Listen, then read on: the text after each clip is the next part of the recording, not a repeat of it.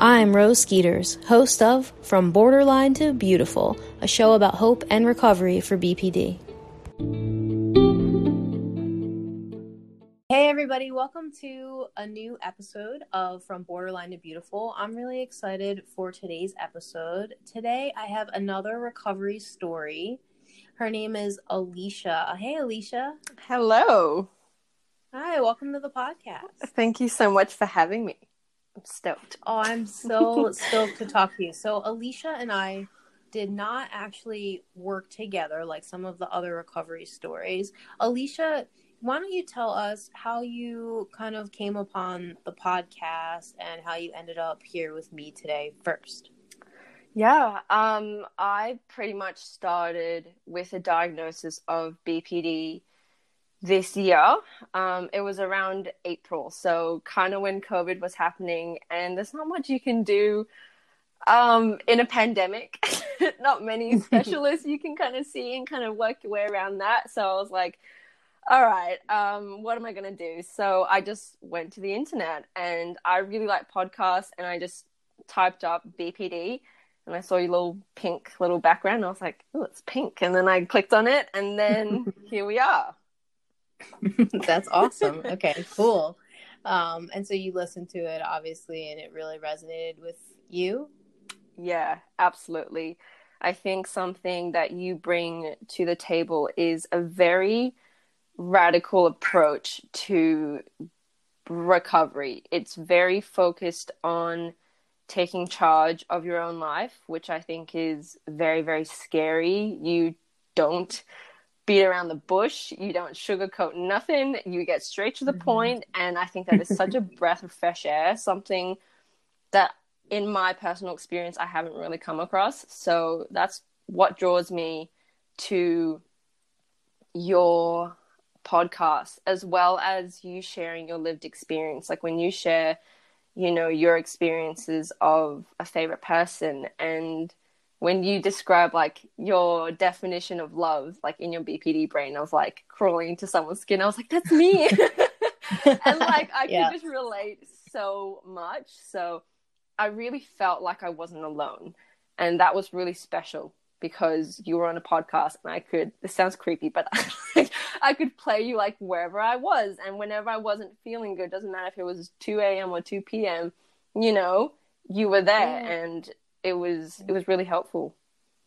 Yeah, no, that's awesome. It's not weird at all. I mean, that's exactly what I set out to do. Well, I'm really super stoked to have you on the show today because you now having gone through your own recovery with the podcast, but also different treatment and a different perspective, you can kind of bring all that together for everybody. So let's start with why don't you talk a little bit about um, when you were first diagnosed with borderline personality disorder?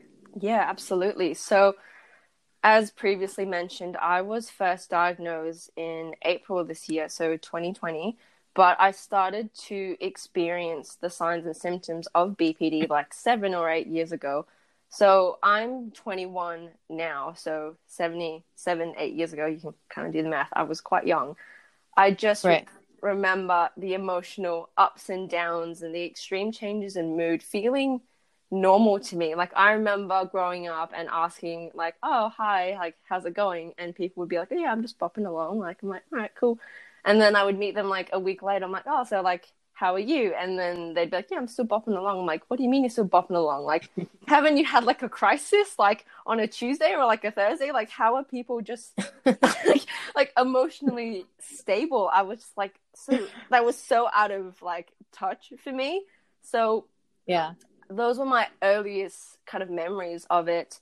But I knew something was really, really mm-hmm. up like late 2018 when my first boyfriend and I split, and I remember, wow. yes, it was very similar to like when you were explaining your first heartbreak. It's it's more than just heartbreak. Like right. it was like like hysteria. Like I felt like I was losing my mind.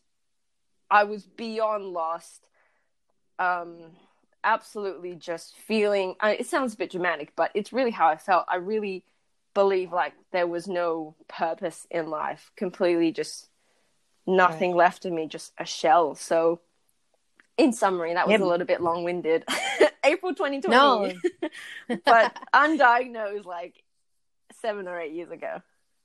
Yeah. Yeah. I mean, it is it's not dramatic in the BPD mind because that is the entire goal of someone with BPD, right? It's to score a boyfriend or a partner, yeah, and then to like hold on to them. So that's your purpose. When that breakup happens, man, it's like your whole world is ripped from underneath you and shattered. You have to become a new person or just latch on to somebody else. Right? Yeah, especially when you know they're your first boyfriend as well. I think it really cuts super deep because that's when you start to put all your pieces of like this is what a relationship should look like and then i have all these fantasies and hopes and i watch princess movies and then they fall in love and happily you know all that sort of stuff and then it comes crashing down and you break up and you're like oh my goodness like what do i do now? And you're feeling all of these new feelings for the first time plus bpd it just makes everything worse and I think yeah. for me, because I didn't know I had BPD, it was just like, I feel crazy. But the worst part of that was, is like, I don't know why I was feeling crazy. And then I felt oh, helpless. Oh, yeah. Like, you know, there's nothing you can do. And there's mm. no one that understands because people are like, after a couple days, people are like, all right, you broke up with this person. Like, come on, let's go do something else. And you're yeah. like, no, no, no. Yeah, that's it. Yeah, yeah, for sure. All right. So, why don't we talk a little bit about what it was like for you growing up and how this shaped the development of borderline personality disorder? Mm. So, I guess I just want to have a little PSA that I'm going to be talking about a lot of abuse that I experienced growing up. So, if that I guess makes anyone uncomfortable, you have been forewarned. Um, but the best way I can describe it is that there was this thin veil of hobbies and school and art and things that I loved covering just a whirlwind and tsunami and deep dark hole of just tears and hurt and and pain really. Um yeah yeah. I had hobbies. I loved loved art and anything creative like a good color pencil like that was my jam like yeah, loved yeah. loved coloring loved drawing really was drawn to birds for some reason. Not really too sure why, but anyway. Um, I also did martial arts growing up, and I loved fantasy and dressing up and kind of being in a whole other world. That whole um, imagination side was so captivating for me. So those were my hobbies. Um, I remember also growing up as the quote unquote sensitive kid. I'm sure mm-hmm. as most of us with BPD are, if we have any siblings. Um, so I grew up in a like semi traditional Chinese home and with my mom and my two sisters. So I remember just being called the sensitive kid, the baby, and you know, she's got a very soft heart. I also remember growing growing up with a speech impediment. Probably can't tell now because I just okay. like yabber on, but I used to stammer my butt off. Like you best believe I could not say my name. Like for mm. like for real. and it wasn't wow, okay. until I got into like work and sales where I actually had to be like, okay, I have to say my name, but people don't know who you are. but um mm. I had a speech impediment growing up. So that's kind of me as a little girl. But I remember being bullied a lot, a lot, a lot, a lot by my older sister. And it went from verbal abuse all the way mm-hmm. up to physical oh, wow. on like a daily basis from the ages of like 6 to 16 so with the things she would say it would go from my appearance like can i give you plastic surgery tips? You look really fat and disgusting. Why are your arms so fat? Um you're sad. Your, your lips look quote sad and miserable. Um she would like poke my my like skin and everything like that to I remember one time she banned me from sitting at the Christmas table because I was shy and I had a speech impediment so I wasn't very outgoing. And so I mm. remember at Christmas she told me that I couldn't sit with the family because I was a loser. She told me that I was a loser and I couldn't sit with my family at Christmas. Oh my goodness, that's and it, horrible. Yeah, like it gets worse or better depending on how you want to frame it. but mm-hmm. it was those kind of stuff, those kind of things that I heard almost every single day. It doesn't matter what I did, who I was, it just wasn't good enough. And she made sure that I knew it.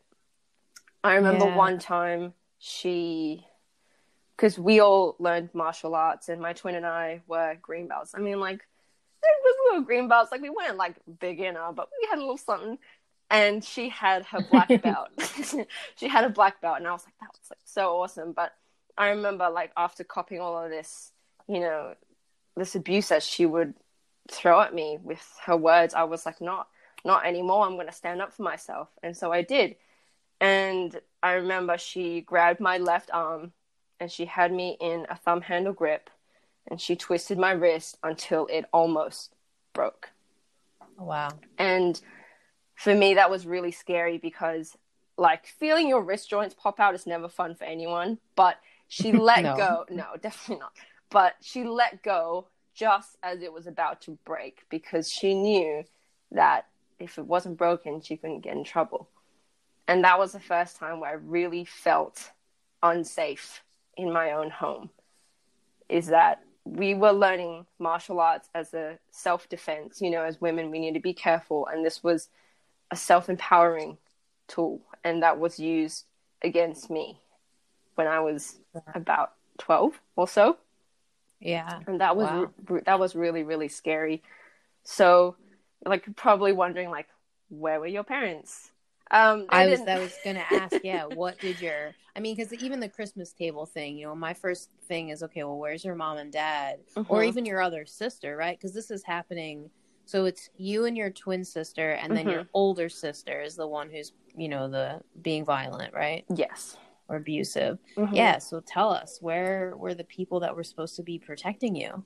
my younger twin was i honestly think she was more scared than i was and I think she she definitely sided with my older sister, and I don't blame her for that because you know if you can't beat him, join him, right? So she was more terrified than I was. So I definitely think to protect herself, she would join her to gang up on me, and mm. I I noticed that pattern. It was my older sister picking and choosing out of you know out of us which one was going to be her punching bag for the day, and with my younger twin I guess, always siding her, she was never the victim.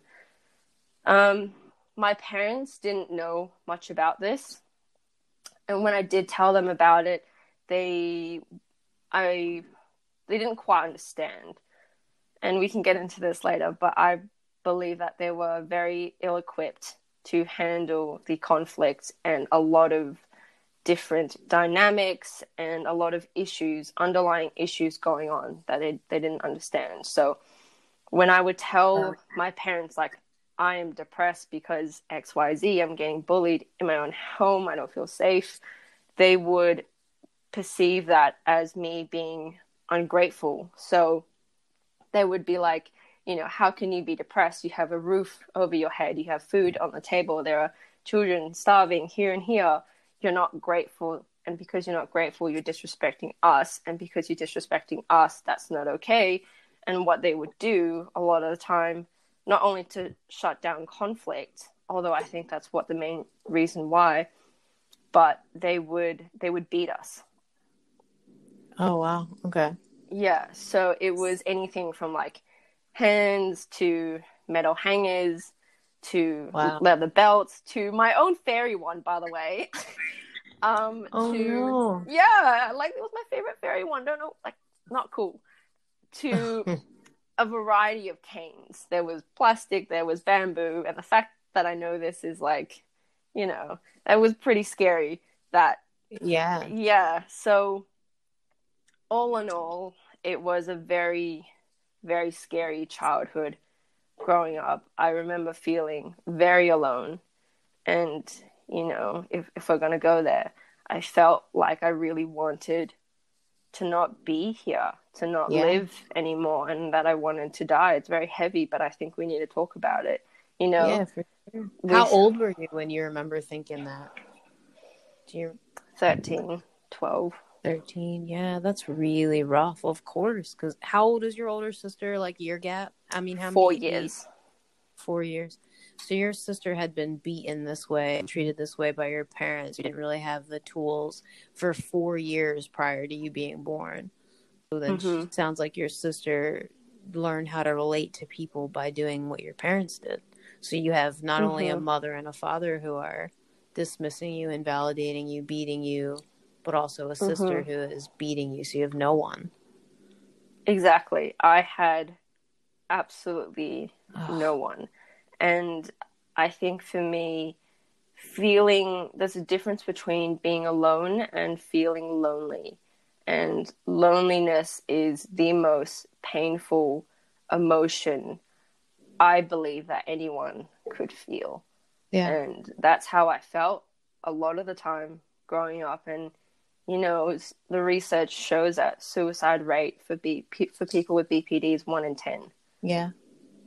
So it's definitely something we need to talk about. And, you know, it wasn't a, a happy childhood, but we need to talk about it because this stuff happens. all the time and it, it's interesting because i think you know you do have a twin sister and you do have an older sister so you know maybe do either one of those ha- them have bpd No, not No. not that I know.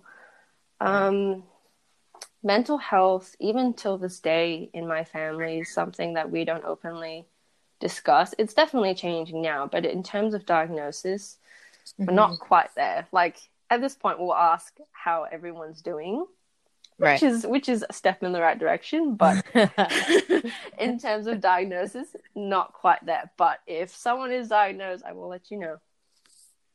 Yeah but it's interesting because you know all these things that have all the things that happen to you obviously we're all listening um, people out there listening they can understand just how horrible that is because having that Mm. hyperbolic temperament i mean it's not only are you alone but when you have you're born highly sensitive you don't have the same resiliency skills as someone who wasn't born highly sensitive so there's n- not only are you going through these traumatic things but there's no light there's no there's nothing it's just a very very dark place and it's you know even more lonely right it's hyperbolic loneliness which is horrible to feel Absolutely. And trauma is subjective, you know. Yeah. My twin and I could have gone through the same beating and it could have scarred me for life. But, you know, a week later, she'd be like, I'll get over it. And I'm like, no, I can't get over it. I don't see how you're getting over it.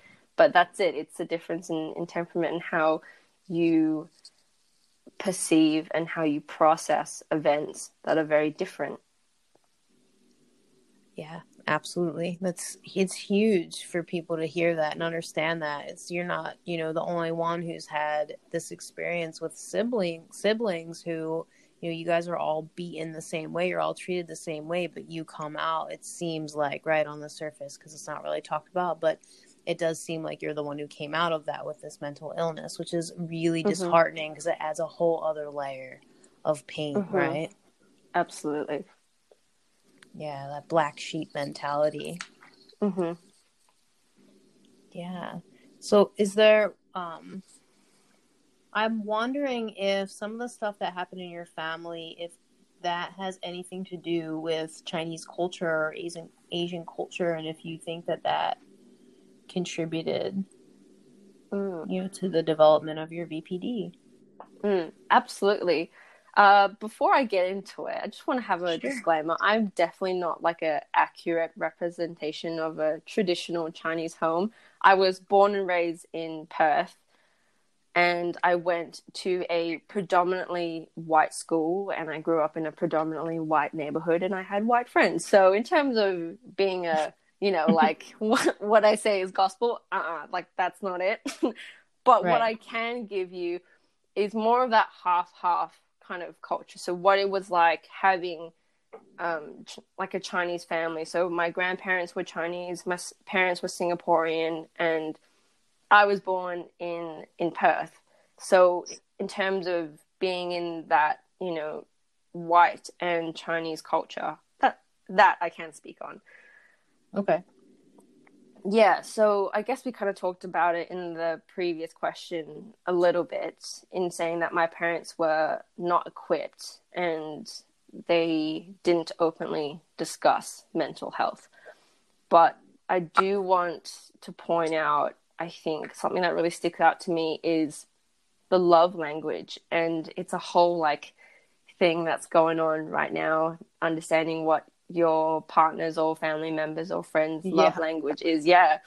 That's so funny, isn't it? Right? You can ask literally, I feel like anyone and be like, What's your love language? Yeah. Like, oh, gifts, words of affirmation. He's not meeting my words of affirmation. Yeah it's like this this new thing of like instead of asking like what's your star sign it's like what's your love language? Exactly. Yeah yeah yeah. Um yeah. but for like anyone that doesn't really know what your love language is it's kind of this way of how mm-hmm. you ideally want to give and receive love. So there are five different love languages. There's gifts there's words there's acts of service um my mind's going blank. Time, time spent, quality time, and quality time. Yep.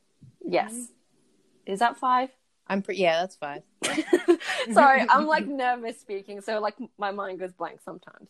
Um. So yes. So my love languages are physical touch and words. So I love like mushy love letters, like hugs, kisses, all that kind of stuff. Like you best believe it, if it's your birthday, I'm gonna be writing you the most heartfelt card with like two pages on it of like how much I love you. That is that's that's me.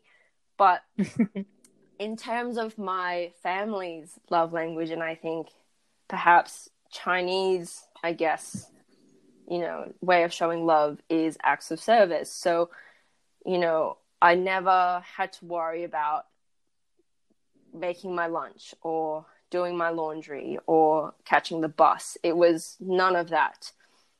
Um, I think also acts of service includes food. So for some mm-hmm. reason, it was always like if, like how they would show love is like, do you want me to cut you some fruit? that okay. was their way yeah, of yeah. like showing love. But what I needed was words. I needed a hug. I needed you to tell me that you loved me, and that just was never given to me. It's not that they didn't love me, it's right. just how they were communicating that was not received. Right. So the message was sent, but not delivered, not received, if that makes sense. So I Absolutely. think when I was feeling really alone, you know, going through all that trauma and abuse from my older sister, and I went to my parents, and then they would beat me and then like present me like cut mango. It just like it just didn't it didn't make sense. And so like i wish i could see it you know back then. I, I would have definitely felt like okay even though it's not quite how i want it i definitely know that i am loved. But when you're in that state you just can't see it. So definitely i think that contributed to the development of of bpd for me. And you know i think I want to make it very clear that this is just my family. This is just my experience. I have sure, a family sure. friend that's grown up in in Taiwan where yes, the junior respects the senior, but the senior is also obligated to take care of the junior. So it's a reciprocal fashion. You know, I clearly didn't get that, but that's just my experience. So I'm not saying that all, you know, culture is bad and this and that. We need to consider the environment that isn't validating to who we are. Right, right. Can happen right. in any household. It can happen in Europe. It can happen, you know, in any other country. It doesn't have to right. be specifically a Chinese house household or a Japanese household. It can, mm. but it's not, you know, the be all end all. Right. Yeah, absolutely. Well, there is something to be said though about mental illness being hush hush in a specific culture, like in mm-hmm. Asian culture, let's say, or in a traditional Chinese household. Maybe it's, you know, an American or Australian or what have you. That really doesn't matter. But it's, you know, knowing that mental illness or mental health isn't talked about, and then also pairing that with this ver- pretty extreme form of discipline and very high expectations, right? Which is something that is pretty prominent in the culture. Wouldn't you agree? Absolutely, absolutely. Right. And Um, when I went to Japan, I'm not sure what the statistics are, but um, not too long ago, I went to Japan and I found out that Japan has one of the highest suicide rates in the world. And I remember catching the train, and you know, my friend was telling me, unfortunately, a common way that people end their life is by jumping in front of a train. And oh you know what I saw? Instead of like a sign saying like, "Are you okay? Please call this hotline. You know, your life matters." There was none of that. I saw a gate in front of the train that was like three, four feet high, so that you couldn't jump over it. Wow. Yeah, and like you know, growing up in this Western society, we're like, what? That's ridiculous. Like, how how can that kind of exist? But that's because we've been, you know, taught growing up that mental health matters. But in in a country where you know, if you go to a, to a psychologist and your diagnosis is written on there, that goes on your CV, which goes to your employer, which affects your job, which affects your income, which affects oh, if wow. you can eat for the night. Yeah. So there's a reason yeah, absolutely. I agree that you know culture definitely is is a big big factor. Yeah.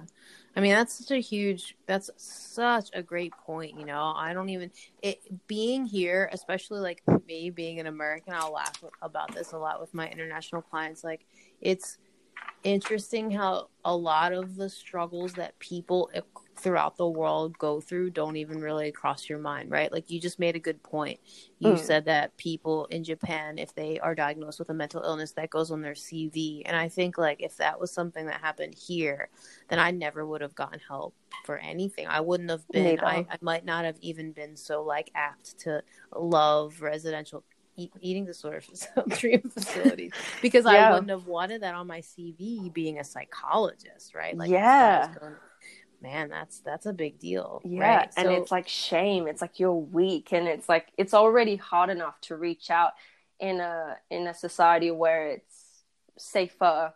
You know, there's not as much stigma in compared to different cultures. But yeah, I agree, hundred yeah. percent. Like if if that was going on my CV, like everything's fine. I'm totally fine. Absolutely. Without a doubt, fine. yeah, right.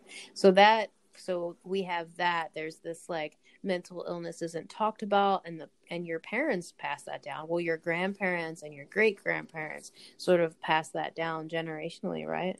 Mhm. Mhm. Yeah, so then you going out and seeking help makes it even more difficult. That's you know that's really interesting is there anything else that you wanted to say about you know living you know have your culture and how it impacted the development of your personality disorder i do remember begging my parents to see a psychologist and to get help and i remember my mom specifically never asking how my sessions were or never asking if if I was okay. And that was really rough because I was a lot closer to my mom than I was my dad. And of what limited support I had in my family, she was the only one. So for her to not ask or, you know, not openly show that she was invested, she would drive me to to mm-hmm and from and pay. So that was the acts of service, but the words was really just non existent. And I remember having a diagnosis of BPD and explaining, you know, the ups and downs and I remember and like bless her heart, she she knows better now, but she was like, "Oh yeah, so it's just kind of when you get like PMS and you're like on your period, right?" and I was like, no, no, no, no, no, no, no, no, no. And she's like, yeah, I have like, you know, when my mood goes up and down too, like, you know, everyone has, has mood swings, right? And I'm like, like, that's, that's not it. Like, good try, but that was definitely way off. And I think it's hard because when you are trying to advocate, you know, for yourself and you're trying to educate the people that mean a lot to you, but you're already in a place of pain and you're vulnerable, it's hard to not even like just get out of that place of pain, but then to go on and advocate for your right to be heard and for your for right. your me- mental health needs to be met. That takes you know, a lot out of you. And I just remember being like, if I'm not going to stop the cycle, who will? Right, exactly. Yeah. I mean, and how that that process or that journey is even more difficult because you had mm-hmm. no one teaching you how to do that. So the way that they taught you love and the way that you experienced love, there was a breakdown in that communication because you mm-hmm. really weren't feeling it. So because you spent so much of your childhood trying to you know get rid of that deep dark feeling of loneliness to escape your sister to figure out your place in the world you didn't mm-hmm. have a lot of great time spent learning life skills right? yeah yeah like absolutely. how do i advocate for myself how do i you know engage in like quote unquote normal behavior you couldn't do any of that because you were living a life of like survival right yeah like even something like how to have a conversation where even though you're upset, you don't have a full on meltdown. Like how to essentially like keep your shit together. Yeah. I that was a skill that I didn't learn until like a year ago. So yeah, absolutely. I mean, you can laugh about it because I mean it's not funny, right? You had this really tra- uh, traumatic childhood, and you know, like it's not funny, but you you look at the behaviors that you engage in because of what yeah. you went through. And if you don't laugh you know what's the alternative right? Exactly. Exactly. Yeah. All right. What were some of the initial treatments you tried and what were they like? Sort of like going into this conversation about what that therapy was like for you mm-hmm. whether it mm-hmm. helped right? Um so I guess I want to tackle this question on things I did pre-diagnosis and then post-diagnosis and then what worked and what didn't. So Perfect. for me the first big change in how I saw myself and how my mental health changed was fitness. So you and Jay talk about, you know, how important fitness is and moving your body and how that changes the chemicals in your brain and all these awesome things. I had no idea what any of that was. Now that I have my personal training qualifications myself, I get it. but nice. I didn't know yeah. that back then. All I knew is that my mom had this DVD called Insanity. And I don't know if you've heard of it, but it's a at-home workout program where it's high intensity work mm-hmm. for three minutes on and 30 seconds off. And you're like, oh, it's not that bad. But it was like absolute madness. It was like the reason why it's called insanity is because I've never heard of uh, a plyometric push up, which is essentially a push up with a jumping yep. component. Like, like if that even exists, okay, it was in there, and it was just brutal. But what that taught me is that it taught me to work hard and to push myself and you know building that confidence building that confidence through competence right if i can do a plyometric push-up i can stand up to my sister i can give that speech in class even though i'm going to stutter my butt off like i can do it right and it also taught yeah. me that self-respect you know i can do the hard things i give myself credit for doing the hard things and i think above all else it taught me that I can turn pain into mm-hmm. power. Yeah. And yeah, that was game changing for me. Turning pain into power. Absolutely. That was, yeah. So that was the first, I guess, part. And around that time, I started to get into counseling. And, you know, I would recommend counseling to anyone and everyone. Doesn't matter what you're going through. Life's good, not life's not so good. Counselors are awesome. Um, in Perth or in Australia, we have helplines, specifically one called Kids Helpline, and it's a free and confidential service for young people aged 5 to 25.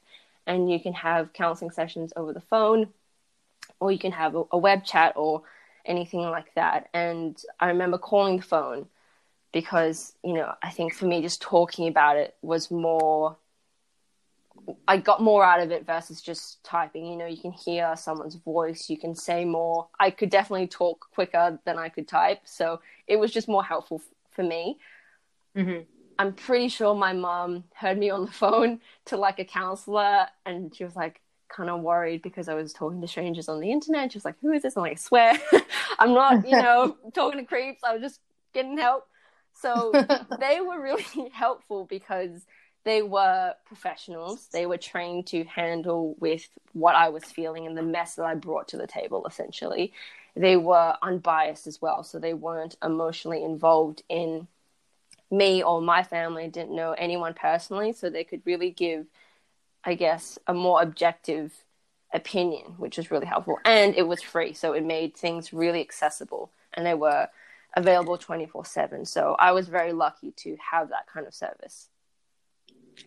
Yeah, that's ama- that's really incredible. So that was it's not like traditional counseling. It's like you could call whenever you needed them kind of thing. Yeah, and you could yeah. have your regular counselor and I still use them today. You know, I'm I'm I'm 21 and I have a regular counselor. I talk to her once a week, and you know, it doesn't have to be like this huge, like cathartic session. Although it can be, it can just be like, I've had a rough day, or like I've had a really good day, or you yep. just want advice. So yeah, I, I think I think it's awesome. Getting therapy and getting counseling is cool. yeah, yeah, for sure, right? I love the fitness part of it though because it's something that people will either radically accept or radically argue against. So I had somebody say to me a couple of sessions ago, I want to say like end of last week, they were like, So, uh, what did you do to cope? And I was like, you know, I said some of the things I did, but mainly like all I do now is I'll just do fitness stuff because, like you said, mm-hmm. you can transform that pain into power. And the individual was like, So you just exercise then? That's it.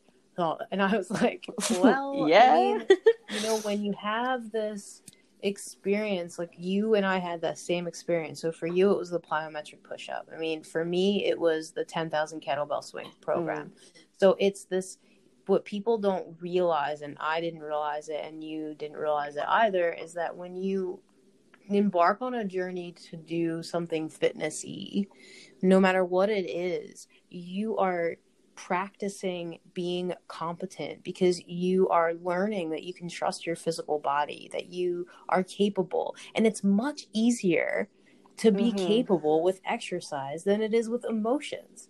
So Absolutely. I always tell people, like, right? Why wouldn't yes. you start there? It's so yes. much easier to walk around the block than it is to tame a tantrum. Absolutely. And, you know, I also like to think of it in a way of like, listen, no matter what you're going through, you need to be grateful for your body. You know, even though yep. you've wanted to end it or things have gone so wrong, your body, your heart, your lungs, your everything has worked so hard to keep you alive today. Yeah. You need to be grateful for it. You know, work out mm-hmm. because you can, not because you have to. You know, your body's worked so hard to keep you here with us, with all of us here today, the least you can do is move it, you know, stretch it, right. you know, challenge it, take care of it because what you put in is what you will what you will get out. Yeah, absolutely. And there's, you know, we're not just emotional beings. We are mm-hmm. physical beings too. And it's like as if you know when you're in the middle of an episode you take your brain outside of your body mm-hmm. and you mm-hmm. can just kind of live that way just live in your brain it's just not possible everything works together so recognizing that sometimes excess anxiety or not being able to sleep at night is just this lack of taking care of the one body that we've been given is so huge That's I know mm-hmm. I just wanted to like pause there because the fact that you said that is just it's powerful.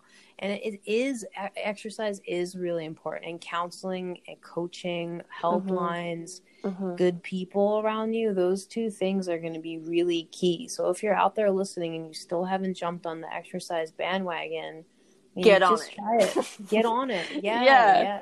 Yeah you say. I'm always so get on it. And like also, you know, it's so important because, like what you were saying, we only have one body, we only have one brain, and you know, one physical being. Unless you're some sort of wizard and you've managed to like switch brains and body, like that would be a whole other kind of beings. Anyway, um, but yeah, we only have one body and one brain, and we're gonna be in it until we die. You know, right. you go to sleep and wake up with it the least that you can do is have your own body as your home. That probably sounds Right. really like woo woo, but No. I really see it, you know, the whole world, especially when I was, you know, in the throes of BPD, when I really felt like the world was against me, my safe place was myself. And Mhm. having your own back, you know, being able to hold your own hand and walk Mhm. yourself through taking care of yourself, you know, taking yourself out of bed, get out of bed, shower, Yep. brush Yep. your teeth. That's you showing up for yourself. That's you taking care of yourself. That's you showing yourself, like, you know, even if no one is out there to take care of you, you will take care of you. And that's the only person you really can depend on. You know, life happens, something can happen to, to your loved one, we don't know. But you need to have your own back forever and always. That's right. Point you need blank. to take yourself seriously, right? Exactly. And I've been saying this a lot lately too, like that people that come work with me, they don't take themselves seriously. They don't look at themselves as like as somebody who's worthy or who should do the right thing for themselves. It's always about Yeah. everyone else, right? Like take yourself seriously. Make a choice Mm-hmm. to go to a counselor, to walk, to eat healthy food, because you deserve that as an, a functioning active adult in the world, right? Like that, the Yeah. alternative, the antidote to the deep, dark, depressive hole that you're in is the exact opposite of deep darkness. It's light, it's taking care of yourself, it's going outside, it's talking to people for sure. Yeah. It's really powerful. I kind of want to add on on that point in Go that, like, yes, it's light, but it's also really like uncomfortable, and especially something that I've been working on lately is being vulnerable and being able to trust myself and other people that I can openly share. You know, if I'm really not having a good day, I can say that I'm not having a good day, or say Mhm. how I'm really feeling, and that being vulnerable, I kind of equate it to going to the beach or in a really cold pool and you like dip your toe and you're like, oh. and then you like kind of sink in, you're like, I hate it, I hate it, I hate it, I hate it, I hate it, I hate it. And then you like, it gets up to your chest and you're like, oh my gosh, I hate it, I hate it, I hate it, I hate it, I hate it. Yeah. It's so bad. But then you sink in and you, you get acclimatized to it and you realize the world doesn't end. You're like, oh, this is actually not that bad. And then you go for a paddle and you go for a swim and you're like, I'm glad I did that. Yeah, exactly. That is honestly, there are days where that metaphor, analogy, whatever is exactly what goes through my own mind when I want to work out or when I'm going to work out. Like, it, I just do it, you know, I, it's not a perfect process. It's not going to look that every time. You're not going to jump out of bed and be like, yeah, Let's take care Today's the day. bodies yeah, let's No, do you know? burpees. Uh. like right? even as like a PT, like I just want to get this out loud and clear. We are not perfect, okay? I was working in a high performance, you know, training center. We had baseball players and footy players come all around the world to train with us. But till this day, sometimes I'm like, girl, I'm just really not feeling it. I'm Yeah. not feeling it. And that's okay, you know, and something that I always try to incorporate in my workouts. My number one workout rule is to make it fun. You know, Yep. like I know I can't dance. I look like I'm being zapped or tasered. but I do it because because it's fun and you know, it gets me moving and I get to enjoy music and turn up it and you turn the music up really loud and you just enjoy yourself. And before you know it you're sweating and you feel good and you're doing your body good. And you know when you think about it like logistically how you get results is you know putting in sessions over time. And that is consistency. And the the biggest thing for me consistency wise is having that intrinsic motivation to do it. And how that intrinsic motive uh, that how that comes about is by enjoying it. So either way enjoying your workouts is a win-win which you know life is too short. We don't got time to not enjoy working out. Unless you dig that kind of thing then do you. But for me Yeah. it's definitely a big part of it is just enjoying it. And you know i like to equate self-care with enjoying. And you know some of the things we talk about in terms of the podcast of drinking water and eating veggies it's like ew i don't want to do that and but you know it's it's self-care so you know it's one aspect of self-care i really like to tie it into something enjoyable. Yeah, absolutely. Well, recovery is this. It's not just um like doing a bunch of skills or you know someone posted in the group that the other day that like CBT isn't working for them and that you know they're pretty sure that they have bipolar disorder because CBT is just a load of crap you know? And it's like listen DBT CBT going to your coach once a week your counselor once a week like those things are awesome.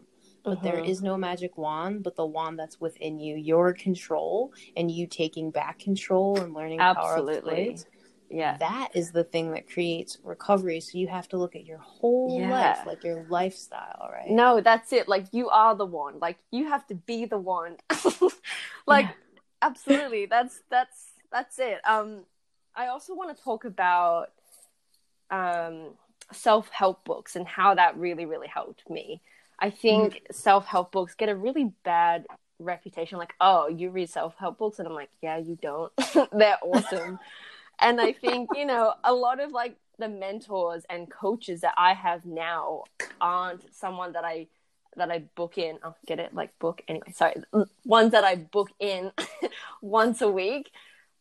They're the people that have written these these books that I bought for like twenty dollars on sale somewhere or somewhere that I had looked up, you know, really, really helpful books and saved up and bought and I have them, you know, on on my bookshelf and I reread them again and again and again. The first time is to learn about the strategies and then the second time is to consolidate it and then the third time is just to reference to whatever I need.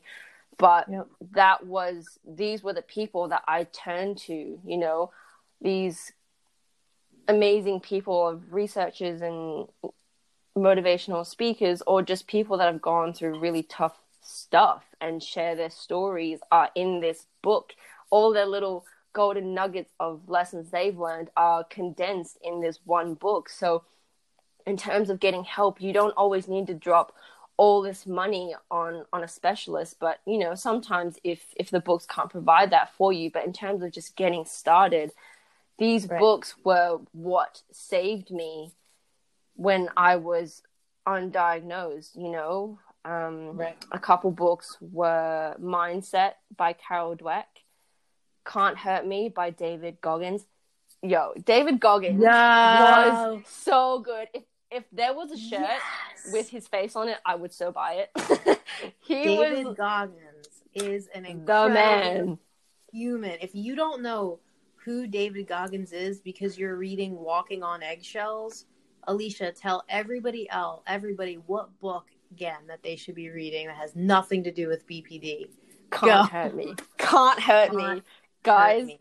get it. Like, sell it yep. out. It is, he is the epitome of turning pain into power. And he has just gone through hell and back a hundred times over. And then, like, made hell like his little, you know, bitch.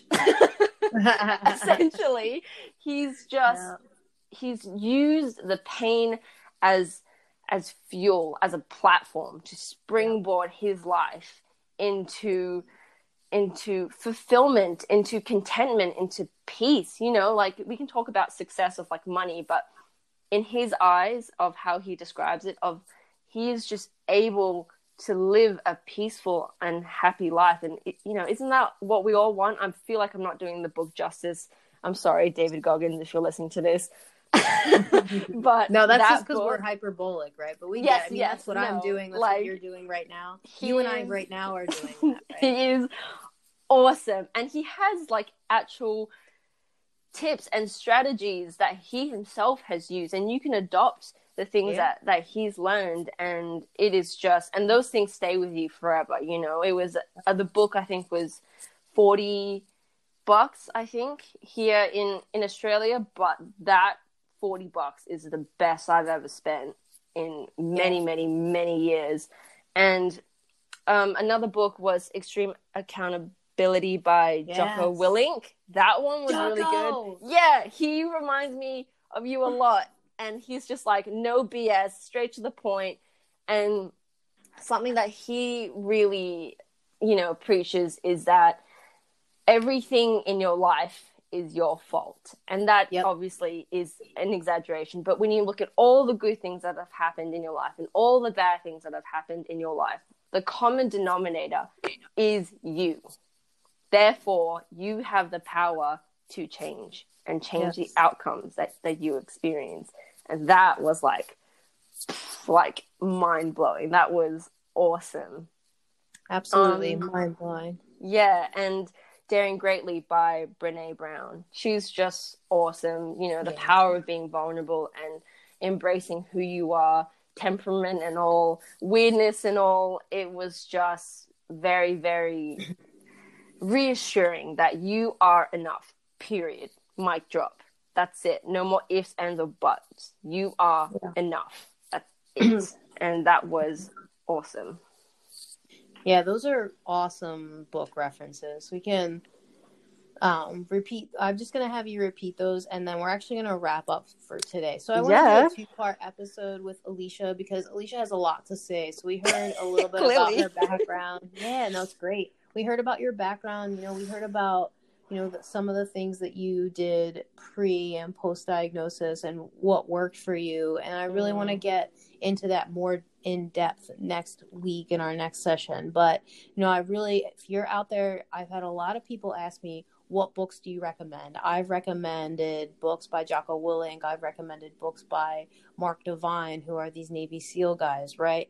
And Mhm. here we have alicia is recommending mindset can't hurt me extreme accountability she's recommending this brene brown book as well which i'm sure you know a lot of people probably heard of so one thing that we have in common as a theme with all of the books that i've recommended that alicia's recommended is that they have nothing to do with what BPD. BPD. Because if you want to recover from BPD, you need to look outside of the BPD community, unfortunately, and you need to look to people who are being strong, people who are no BS. If you listen to the podcast and you like what I have to say, or you like what Alicia's saying right now, it's because I'm giving truth. And it's different than what you've heard before. So go away from walking on eggshells and you know um what's the other one buddha and the borderline Yeah, or, you yeah. know, i respect those books i'm not laughing at them but i'm more laughing at myself reading them because i wasn't trying to get better when i read buddha in the borderline And I think it's also just recognizing you are more than a diagnosis. yes yeah That at a point you will be more than just your whole world is BPD and uh, splitting and favorite person, and there's a whole world out there. Like it is Yep. insane, you know, how much of a world that you can explore and how much life becomes an adventure when you you know see yourself as you. And that comes from forming your moral compass and building you know your identity. So jump on it. Yeah absolutely. That's amazing thank you so much alicia until next week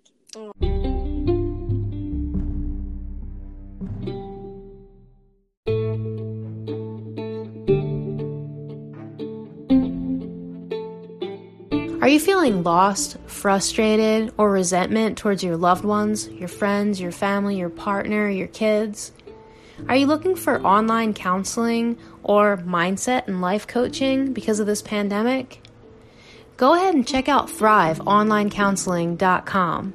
Again, that's thriveonlinecounseling.com. We offer secure, convenient, and confidential telehealth sessions. You can schedule your free initial consult right online or even pay for your first 60 minute individual session.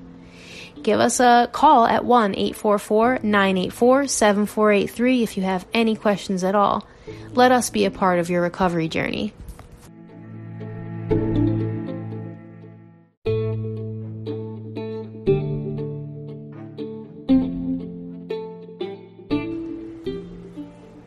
Okay, thanks for listening. That was from Borderline and Beautiful, a production of Thrive Mind Body LLC. online coaching that helps frustrated individuals, resentful couples, and disconnected families navigate through tough times. Visit us on the web at thriveonlinecounseling.com. If you like this show, remember, you can hear it on Anchor or Apple Podcasts or Pocket Casts or any app that you use to listen to podcasts. Subscribe to get a new episode every Monday. If you want to get in touch, you can leave me a voice message. Some of you had some comments and questions from the last episodes, and I'd love to hear whatever questions you have too. Just download the Anchor mobile app, search for From Borderline to Beautiful, and tap the message button to send me a voice message. We'll have all those links in the show description. Okay, we made it. Thanks again for listening. I'm Rose Skeeters, and I'll be back next week with another episode of From Borderline to Beautiful. Talk to you then.